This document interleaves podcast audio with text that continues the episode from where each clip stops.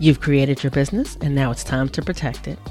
Whether it's your podcast, speaking engagements that you do virtually or live on in person stages, or the community that you've built, you want to make sure that what you've created is taken care of and well protected.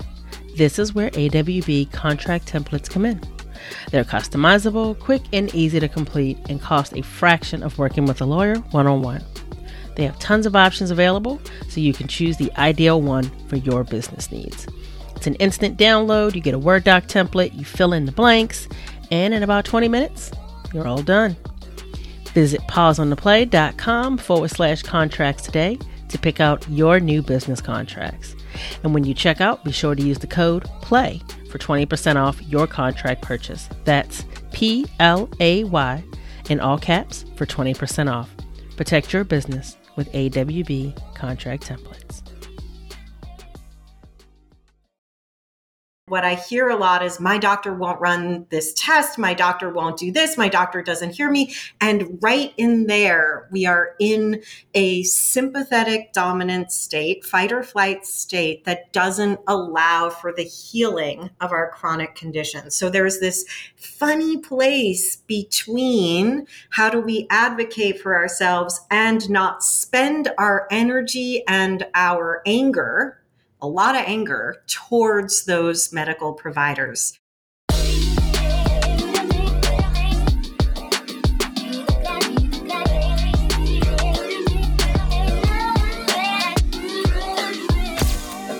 Hello, hello, and welcome back to Pause on the Play. As always, it's amazing to see you here where you are challenged to reconsider your normal and consider realities you may be unfamiliar with in order to understand that they too are real. I am your host and conversation MC for the day, Erica Courdae, here to get the dialogue going. I want to start off this episode by acknowledging that this podcast is recorded on the stolen land of the Susquehannock, Piscataway, Nanticoke people native to this area known as Maryland. Hey, y'all. So, this episode is medically heavy. I don't know if that's the word phrasing that I want to use. It's it's going to dig into some medical stuff. And it's going to dig into some what I like to call the symptoms and the diseases like here's what we notice, but here's the thing that causes it. And literally that's something I say that actually had nothing to do with the fact that today's was about medicine. However, I, I kind of had to use it because it made perfect sense to do it. But this episode really gave so much around something that unfortunately almost all of us have experienced, and that's the biases as well as the medical gaslighting that happens in treatment and care. And so often it's not even about being well, it's really the sick care, the sick treatment. And I really appreciated being able to go into where this shows up. Um, I've shared some of the experiences that I've had as a Black woman. The fact that there are um, trans individuals that are experiencing things that no one should have to experience, and how honestly their, their treatment as a whole just does not have the things in it that it needs to, and that gender affirming care is not the only care that the trans community needs. And we went into what functional medicine is, which is where I'm really appreciative of my guests because I was like, I just want to jump in. And it's like, wait, wait, let's go back. And we went back and we laid a great foundation for functional nutrition. And I think that that was just such a beautiful lead in. And so let me tell you a little bit about my guest. Um, today I have with me uh, Andrea Nakayama as the host of the 15 Minute Matrix podcast and founder of Functional Nutrition Alliance. Andrea is leading thousands of students and practitioners around the globe in a revolution to offer better solutions to the growing chronic illness epidemic by highlighting the importance of systems biology, root cause methodology, and therapeutic partnerships. She helps historically underserved individuals reclaim ownership of their health. That is no small feat because unfortunately, there are so many misguided truths that are given to people in the medical industry that absolutely creates these biases that impacts the care or lack thereof that we're receiving. And so being able to kind of get into this with Andrea really just was such a beautiful full robust conversation um and i'm also just going to say i swear no matter how much i try to make my mouth do it it is just like I feel like I'm butchering her name, but that's okay. I talked about that with her. It's not okay, but I addressed it. so please know, I talked with her like, yeah, my mouth is is not wanting to do Andrea as much as it needs to. However, this was an amazing conversation. Um, in a lot of ways, it just really reminds me of the fact that there's so often that we experience things and as we went into the medical gaslighting, it reminds me of the fact that gaslighting as a whole happens way too much in life. And gaslighting is essentially just being led to believe something different than what you know to be true, what your gut or your intuition or your body or your senses are telling you is the truth here. And I appreciate how being able to talk about when that tries to show up for us is something that we do within Pause on the Play the community. I'm very grateful for that. Like it's a space to where when things come up and we're not real sure or we're like, yeah, I don't know, you just sometimes need to just talk it out, type it out, share it out, however it happens. And I think there's a lot of value there because the reality is is that often gaslighting doesn't feel good. But the reality is, is that sometimes it can actually just be something that you've been conditioned for things to not be positive, not be beneficial. That sometimes you automatically can have a negative biases that pops up and wants to tell you it's terrible. And it's like, no, it's actually not.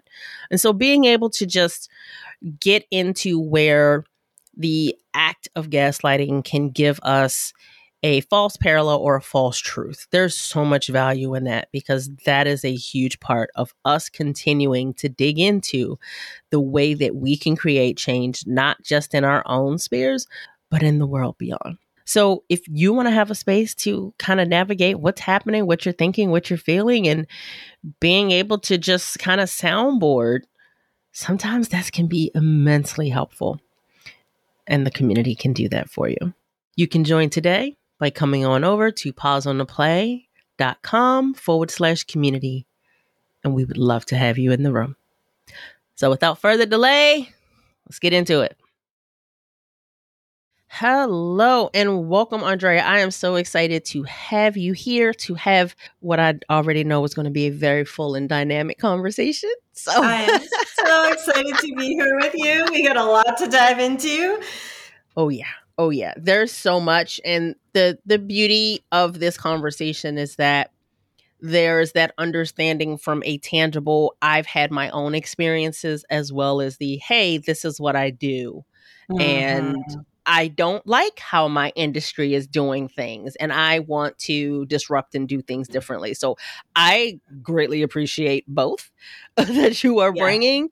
And I would love to just have you um, begin by just honestly just humanizing yourself for a quick quick second here. Is there anything that maybe isn't included in your bio, isn't on your website, something about you as a mm. human that you'd mm. like to share? Oh, that's such a good question. Yeah, I mean, I've suffered with chronic illness myself. I know my bio talks about my husband's illness and death and how I watched him treated by the medical establishment. I think the biggest thing I'm going to add there is that I sold my business, my big business, and I'm still a part of it about four and a half years ago. And that brought me face to face with some ceilings, head to head with some of the ceilings that exist and some mm-hmm. of the ways in which female entrepreneurs can be gaslit.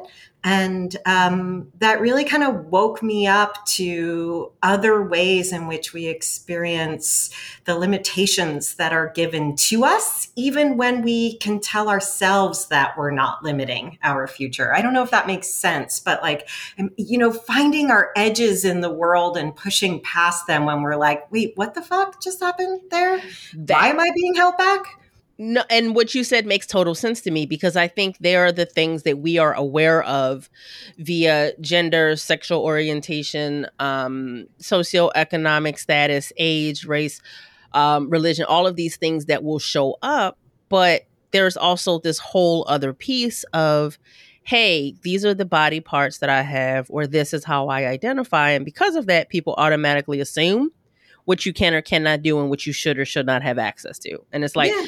I already got my own shit I got to work through. I don't need you to create a whole nother set that is part of this system that I got to fight through as well. Yeah, and the labels that we receive when we do agitate positively, when we do disrupt, like how that gets us labeled as uh, females as being a certain way, where that might not be the same way that it lands in the male population. I want to acknowledge that you used the word agitate which I appreciate that you use that word because agitate has such a negative connotation.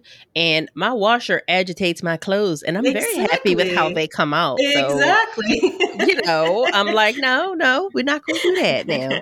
So that's how we're rebels, right? Oh, we got to right. agitate. We got to look at things from a different lens. We got to flip everything upside down and say, wait, what are we getting wrong here? Because something clearly isn't going right. That's rebellion. That's disruption. That's agitation. Well, and that's where I think, you know, clearly when when you're a woman and there's any of the multitude of intersections that can come with that that's just you know kind of the icing on the cake of these extra things that you're navigating and that's partially where i kind of want to kind of literally just trying to jump in the deep end here because there's some terms that I want to not only know what they mean for you, but I would mm-hmm. love to be able to have like that stage setting that we really like to do around here.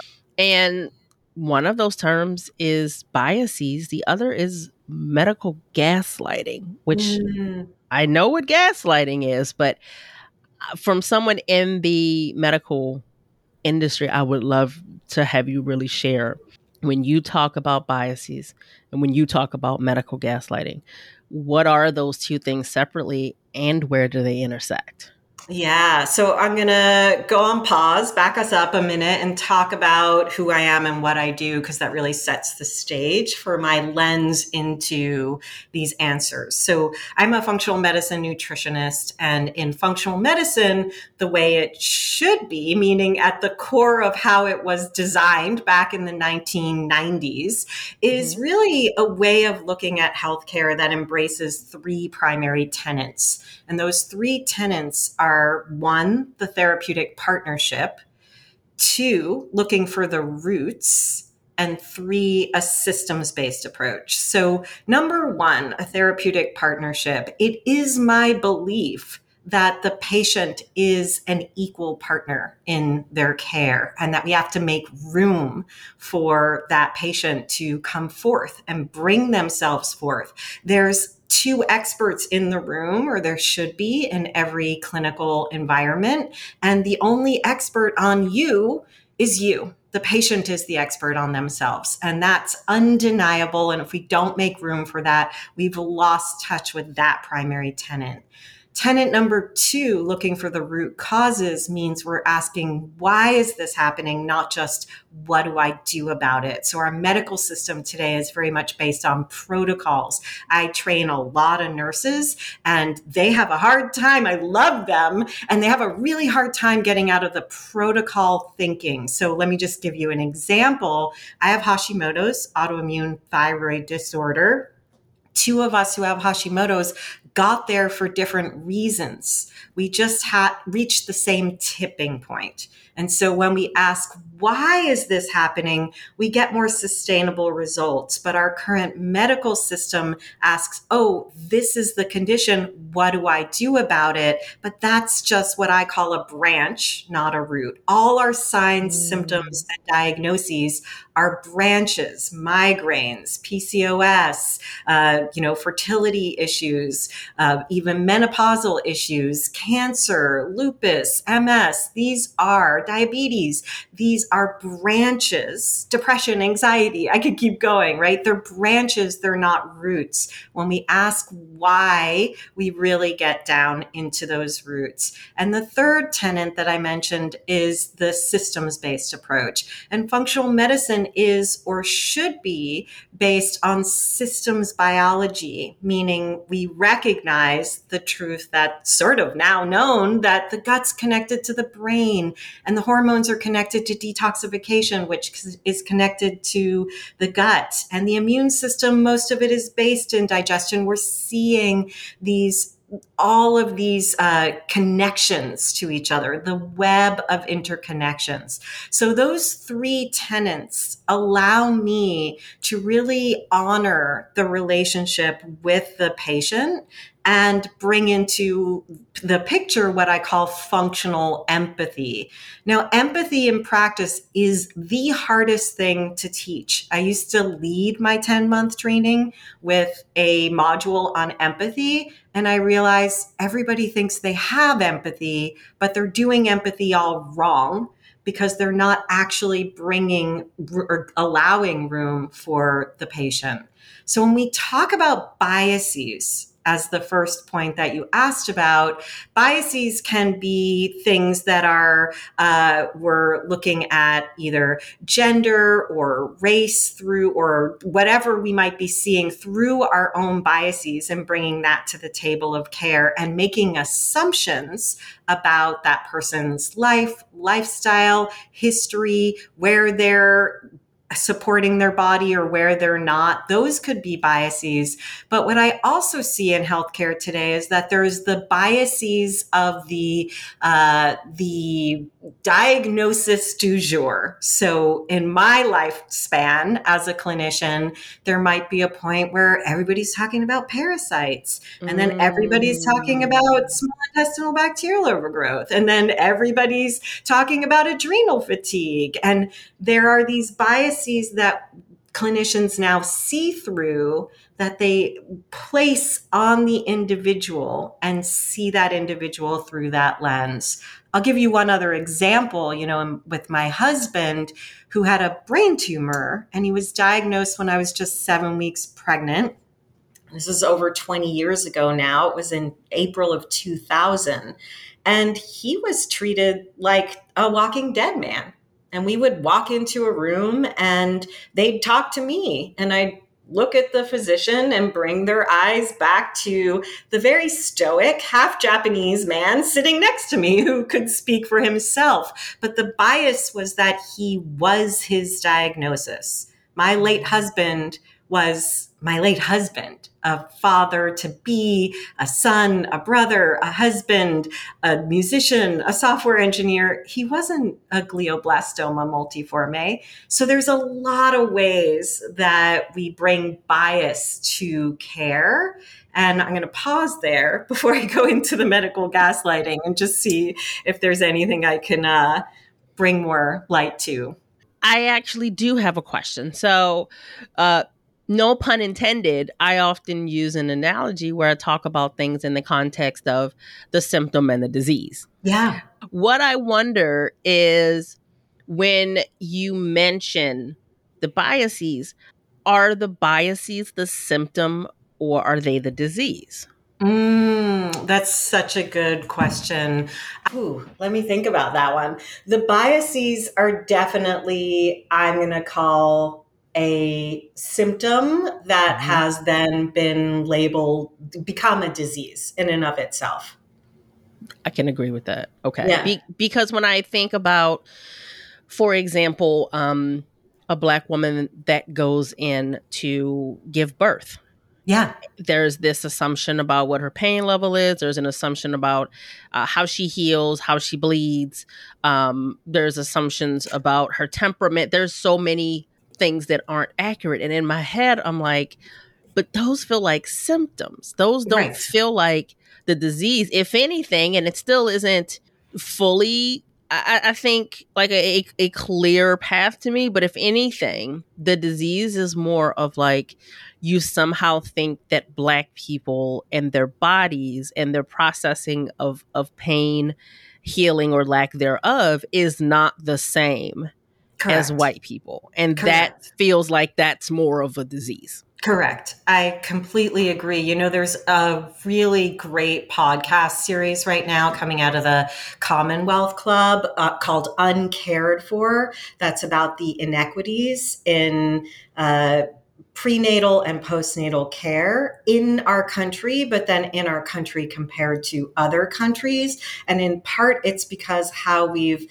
pathologized pregnancy and mm-hmm. we don't bring in the adjunct care that actually works with the individual the birthing parent as who they are completely and fully and then like you're saying on top of that problem of there being the pathology of uh, of maternal care we are then bringing biases to the table that help us or, or i should say hinder us from being able to see the individual for who they are. Do you feel like it's as clear to understand what these biases are across different demographics or or groups of people? Because I feel like you know to talk about the differences in how um black people are perceived when it comes to pain and healing it's not an it's not something that's never been heard of.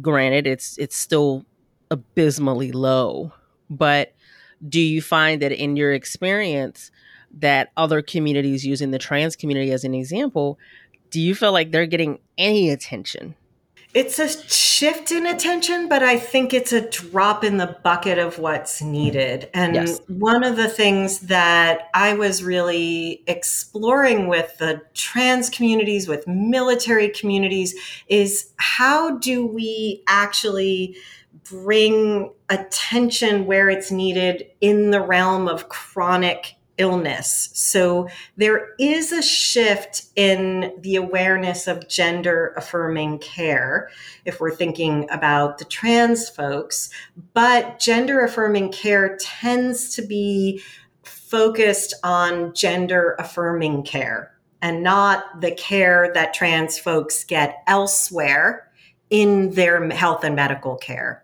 And so mm. that to me is a really curious nut to crack in terms of like how do we bring the kind of care that we can to all individuals? If we look at functional medicine as an example and we look at uh, different populations of people who have chronic illness functional medicine has become this realm of high cost testing, concierge practices. It's very inaccessible. And I don't think it needs to be like that. I think we should be bringing functional medicine and functional nutrition based on those three primary tenants into communities that have different different areas or ways of accessing. Functional medicine, functional nutrition doesn't mean we shop at Whole Foods. It means that we think differently about how we're taking care and how we're able to understand connections in our body and our life, given whatever we have access to. So I think that there's there's little tiny drops in the bucket, and moving forward feels really big. It feels huge to me. Like I'm I'm actually not sure I even made a dent in the work I did other than that I have a platform where I train thousands of practitioners and I could bring what I'm learning back to that community. Well, and and I think that that's the thing. There's a lot that would need to change because part of what I am kind of picking up from what you're sharing, and I think that it applies to any of the communities that are not being properly um, served or supported when it comes to their health and their well-being not sick care but like being well. Right. Um is just the fact that it's a broken system yeah. that has been operating exactly as it was designed to and it was never really meant to keep us well. It was meant to be a money making machine. and there's no money in being well based on the way that it has been set up.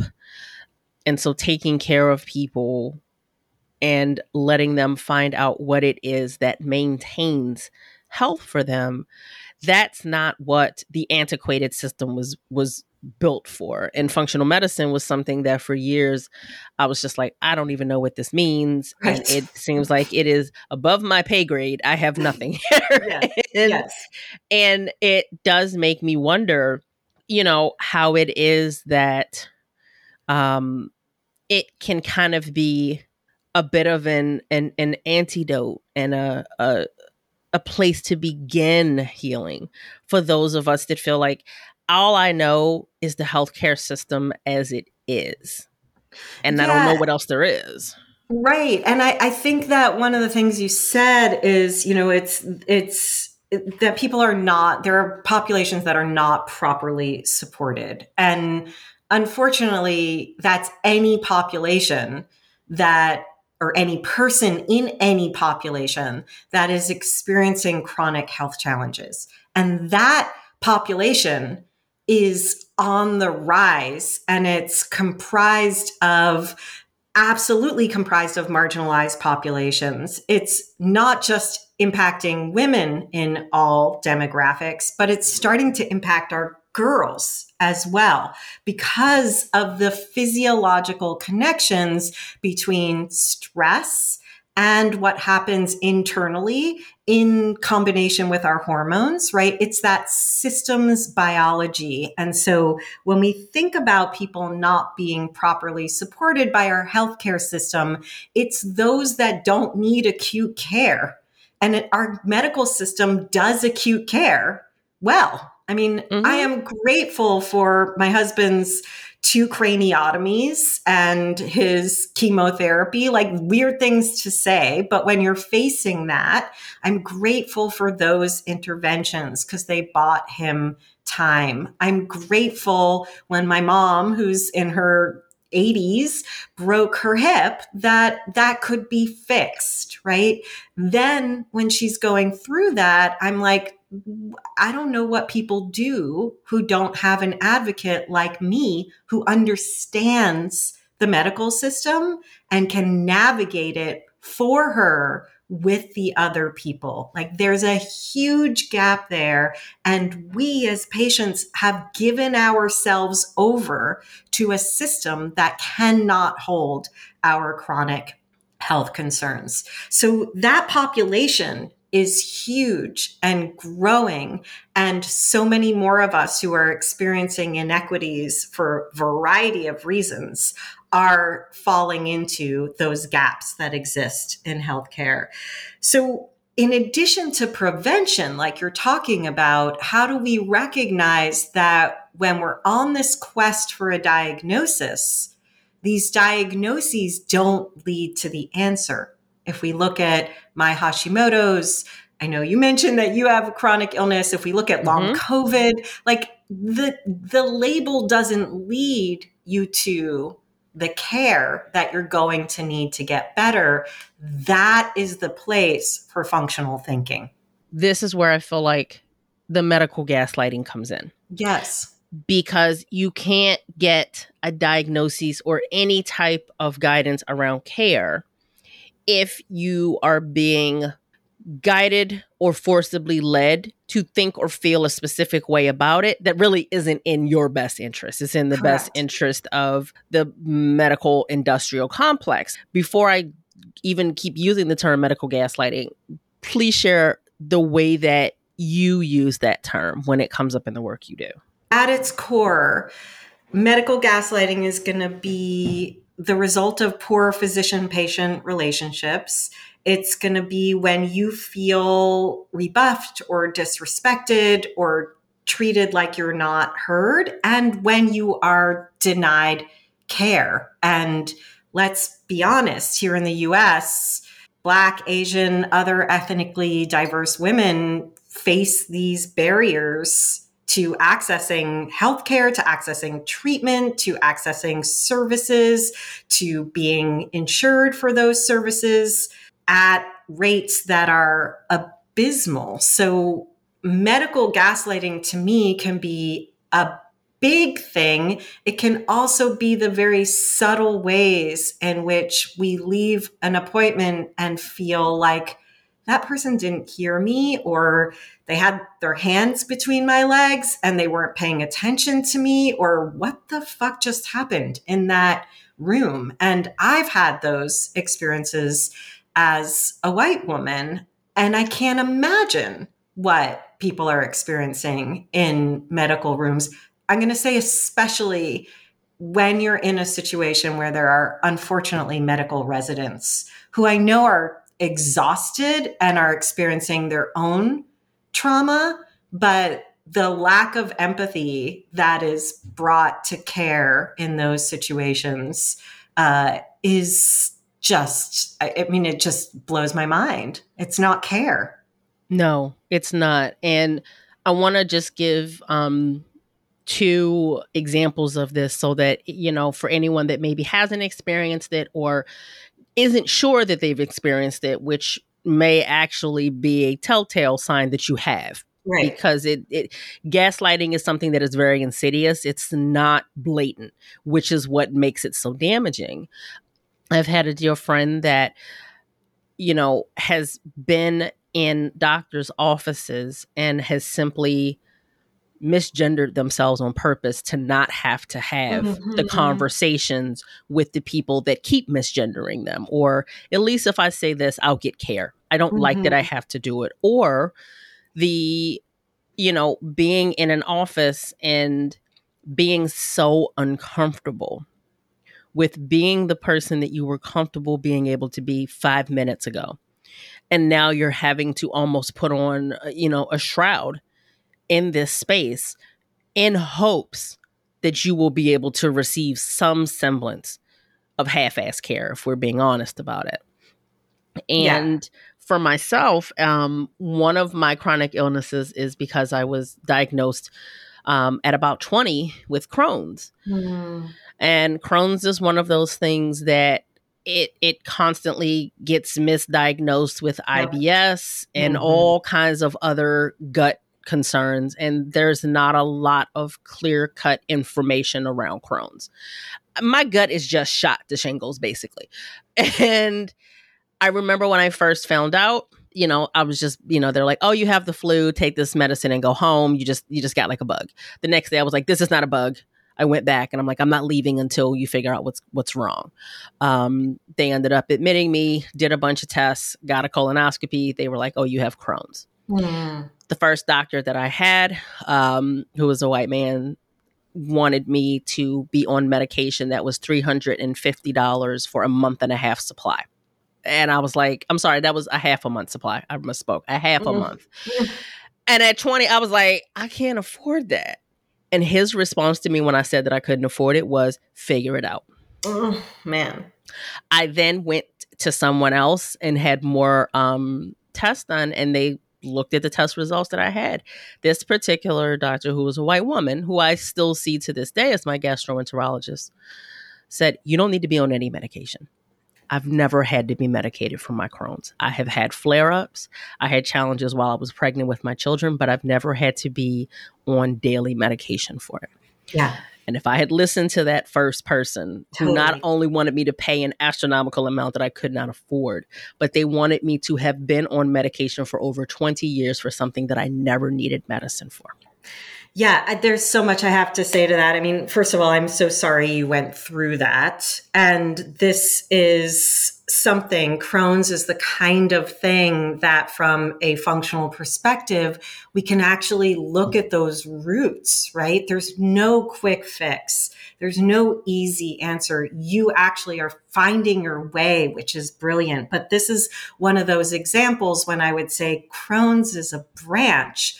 The roots to any chronic condition are the genes or the genetic predisposition, digestion, and inflammation. And when we actually address not just the roots, but the soil that those roots live in, we start to impact the severity and the expression of the disease. So we're not playing target practice with the disease like that medication that you couldn't afford and didn't need to afford. Instead, we're saying, what's the terrain, the environment in which this diagnosis exists and expresses itself? It's sort of like what you asked me with the symptom and the disease, right? When we address the terrain, we are addressing the symptoms and the disease when we shift the entire terrain and we can think about that you know uh, sociologically as well and then i love that you chose another doctor. That's so important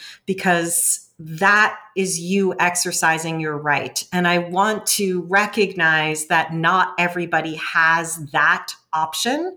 No. and how do we then really still respond to what's happening with medical gaslighting. So I just want to give a couple of examples before I, or add to your examples before I talk about how we do deal with it. Fat women are totally gaslit all the time told that their body size is the fault that's the that's why they're sick and they may have done everything they could be doing or be recommended to do. And yet they're still told that they're at fault for whatever they're experiencing and then dismissed. Their pain is written off. They're told that they're hysterical. That's been historical for women in general. Um, I had experiences where when I was trying to figure out what was going on with my thyroid and I went in to see a naturopath, I was diagnosed with adrenal fatigue, one of those diagnoses du jour because of my experience. So she took the reality that I had lost my husband. I was now a single mom. I was building a business, putting myself back through school. She took that reality and placed a diagnosis on it and started to treat that. And when I went back and said, This doesn't feel right, I'm not feeling good, she said, This is what you're going to have to go through to get better. That's gaslighting, right? Um, there's all sorts of ways that it shows up. And structural racism is insidious in medical gaslighting. I think their numbers are like 25% of Black women in the US have experienced discrimination when they visit a doctor or a clinic. And as you said, they'll often be or have to fight for the very existence of their own pain.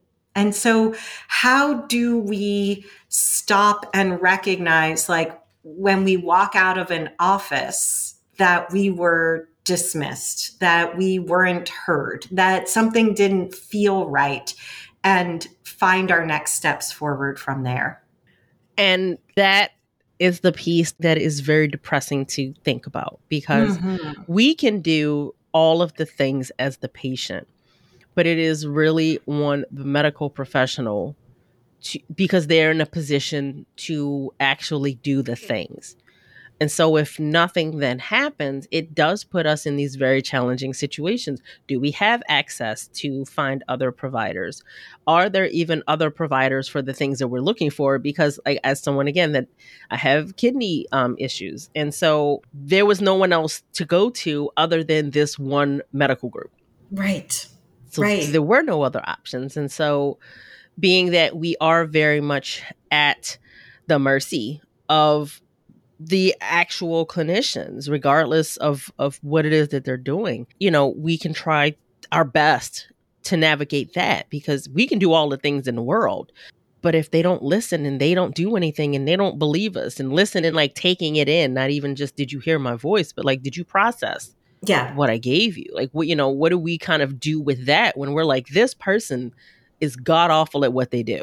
Yeah, let's talk into that because it's not easy. And I think it takes a lot of self advocacy. And um, I think it could actually be something that contributes to our signs, symptoms, and illnesses when we're frustrated with our doctors. I see it all the time. I've worked with thousands of people.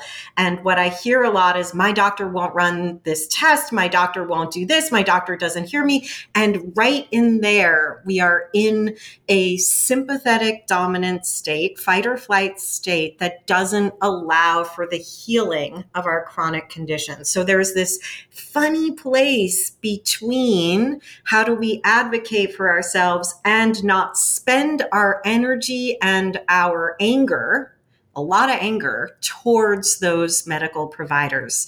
So I have three steps. They're pretty darn broad. But the first step when this happens, when we realize we've been gaslit or we feel something didn't land right within us, is just to forgive ourselves. Because I think we often walk out of there and wonder and beat ourselves up. Why did that happen?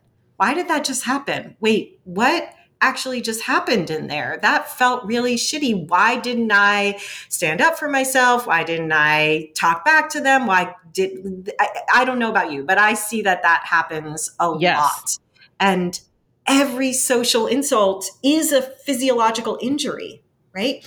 Oh, I want to pause you on that. I want you, uh, that that statement right there. Please say that again. Yeah, every social insult is a physiological injury.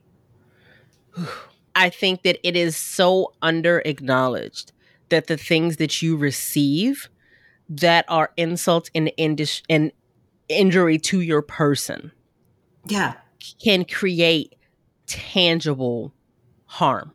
It's not just oh it hurt my feelings no, it can hurt your body, literally. Correct. Absolutely. And I like to say that self forgiveness is our ultimate act of resistance. And when you have an autoimmune condition like you have, like I have, we are actually in the act of attacking ourselves. That's what our immune system is doing. It's attacking ourselves, our own cells autoimmune. And so when we think about how we forgive ourselves and honor ourselves, that is the first step. I didn't know that was going to happen. I didn't know to ask for anything differently. And I'm okay. I am not broken.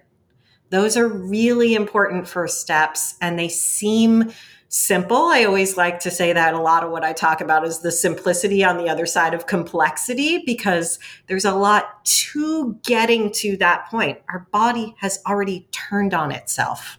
We need to right. stop that. We need to resist. Oof. That. So it's amazing how much we bypass that and go, yeah, yeah, I've already done that. Now I need to do XYZ. But it is a huge act. Step number two is to examine your options. So, what does that mean for you? It could mean that you go find another doctor. You walk out that office and you're like, I'm never going back there. It could mean that you ha- are in a practice and you can't change practices because of your insurance or what you have access to if it's if there is no insurance and you can see if there is another provider in that practice. I think people don't realize they can do this. You mm-hmm. can say, if there are two doctors in this practice alone, two, I can ask to see the other one and say, I didn't have a good start with that other doctor. I'd like to try this one. And when we are doing that, we are actually in that place of agency. We have more agency with our healthcare than we think we do. So I just want to acknowledge I've done the same thing you have of like, I'm not coming back here. That felt like crap. I'm going mm-hmm. somewhere else. But not all of us have that opportunity. No. I also just want to recognize that we may have to shift our expectations of the relationship. When we are examining our options, what is it we're trying to get out of that relationship with a medical provider? Because what they offer, as we've been discussing, is limited. So, what is it we actually want from them? And defining the scope of that relationship. So I like to think about this as agreements versus expectations. So in that step two of exploring your options, take a moment to look at where you might have expectations of that relationship and what those expectations are and how you might reframe them to get what you need out of that relationship. I do think that the expectations is a huge part because we are conditioned that doctors are there to help. And so yes. there's this expectation of you're going to have all the answers, you're going to give me all the correct answers, correct. this will be fixed, and I don't have to do this high level of personal advocacy. Right. And that's not accurate. Often. Right. Yeah, I mean, uh, one of the clear examples that I experience is people will come to me and say, uh, My doctor says my diet has nothing to do with my Crohn's or my colitis. And let's just be real doctors get about 17 hours of nutrition training in their nearly 70,000 hours of Are you school. serious? didn't know I that. Serious. Yeah. 17 hours? That's average, but you know, what? pretty fair average. Yeah. Well, yeah. The, well, but that explains why they never look to food or nutrition as a part of the cause or a cure. Exactly. And I like to say nutrition isn't just about what we eat, it's about what our body can do with what we eat. And nutrition is about growth, metabolism, and repair. So it has a place in everything.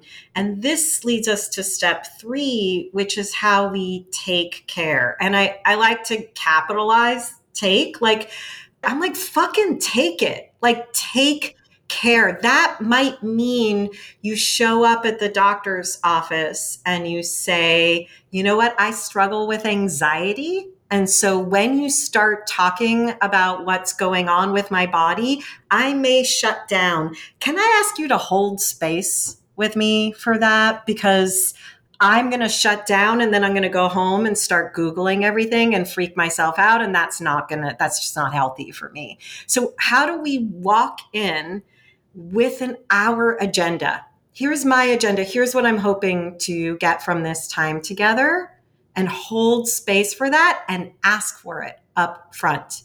Taking care is ours to take between our doctor's office, whether we received the information that we wanted or we didn't. When we're tying these three steps together mm-hmm. and we forgive ourselves as an act of resistance, we have more time and energy to actually take care. We are taking care of ourselves. We're recognizing nutrition is also about like what how I sleep and when I sleep. It's about how I actually address my stress and how I'm doing that within my everyday. What tiny steps can I take to actually take care of myself? It may be taking a walk every day. It may be recognizing the relationships that are triggering for you and how you're going to reframe your expectations of those relationships. All of those things go back to that notion that it's a that every social insult is a physiological injury that life is not something that happens to us because it will. It will happen to us externally throughout history, our ancestry, and all of that's going to impact what's happening internally. That's the study of epigenetics. It's just making those connections and associations. So take care. It's yours to take. Ooh, there's so much. And I have to just say thank you because otherwise I'm going to ask you another question and we're going to be talking for the next hour and a half because you say epigenetics. I'm like, oh, I have so much here. and I think that giving those three steps can help so that people understand that there are things that they can try in larger, small ways to enact for themselves to hopefully not only facilitate better care, but to also facilitate better care that they can give to themselves yes. as they navigate yes. um, whatever medical appointments or interactions that they need to have. And so, so much, so much, so much. So, the last question that I'm going to ask is just if there's any one action that you think that people could take if they feel as though they've been affected by any of the biases that we've we've mentioned or beyond mm-hmm. or they've been um, recipients of medical gaslighting or someone that they know or care for because i want to acknowledge some people are caretakers um, what's one thing that you maybe you, think they could do?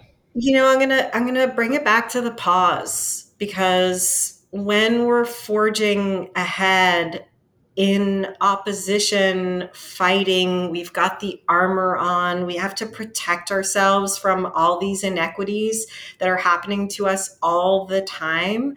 I think just taking that pause and honoring and recognizing, having the place to rest, to speak it out loud if you need to, to get the hug and the cuddle from yourself or your people that pause is what brings us into the rest and digest, that parasympathetic state for our entire nervous system to reset and move forward. And in today's day and age, we're always we're always forging ahead. We're always at battle. So I'm going to say take time to pause.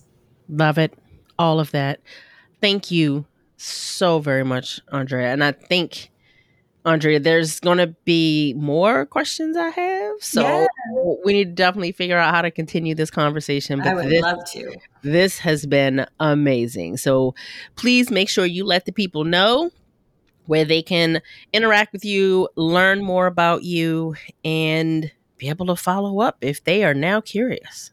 Yeah, thank you. You can find me at all the Andrea Nakayamas, so lots of A's. So website andreanakayama.com. That will lead you back to the Functional Nutrition Alliance where I train practitioners, back to my podcast, The 15 Minute Matrix, also on social, Andrea Nakayama leads you back again to anything I'm doing for the patient arena and everything I do over at the Functional Nutrition Alliance for the practitioner arena.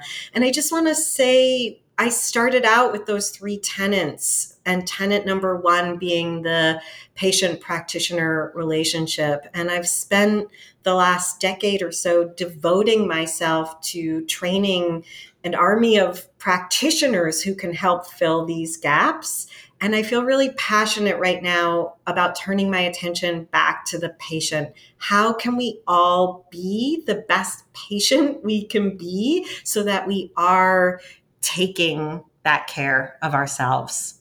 Thank you so much for uh, your, your energy, your time, your expertise, your context, everything that you have shared here with us today. Thank you. Thank you that gave so much and i'm so grateful for that conversation especially being that i feel like people want to figure out how to better care for themselves. They want to be better advocates for themselves. And being able to one reclaim your permission to do that and two being able to figure out what are some of those tangible steps that i can be a part of for myself. And how can I, you know, shift this to work better for me? It, eh, that was so helpful. And if nothing else, being able to just better acknowledge what is and is not happening can help you to figure out what do I need to be different? What do I need to shift? Or what is working? If you are beneficial in your treatment to to know that hey, some things are working, I am happy for you genuinely because everyone doesn't have that. And so being able to acknowledge when things are working well, why they're working well, and how you can continue to amplify that or make shifts when it's not. This is us in the midst of our reclamation of our power, of our healing, and our wellness. So, as always, anytime that you show up here taking in these real conversations while we are normalizing the challenging things and making them a part of our everyday exchanges, I thank you. Together, this is how we remove stigma and create real, actual, tangible change and connection. We will continue crossing lines and recreating boundaries to support, not separate. Together, let's get more people dropping the veil and challenging their thoughts, feelings, actions, and state of being. So, till the next time, keep the dialogue going. Bye.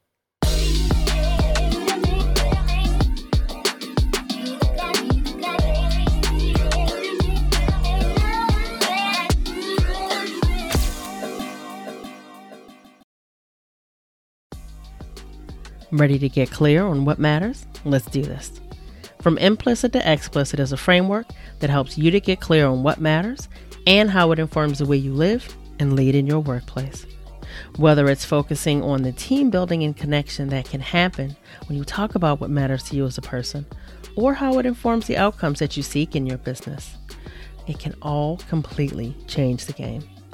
Having clarity on what your values are and how this shapes the way your work creates the foundation for every action that you take, and then sharing this information across your team explicitly. This is what creates confidence and integrity in what it is that you are creating and sharing with the world. Visit pauseontheplay.com forward slash explicit to learn more about this collaborative and interactive workshop and sign up today. Ready to lead through your values?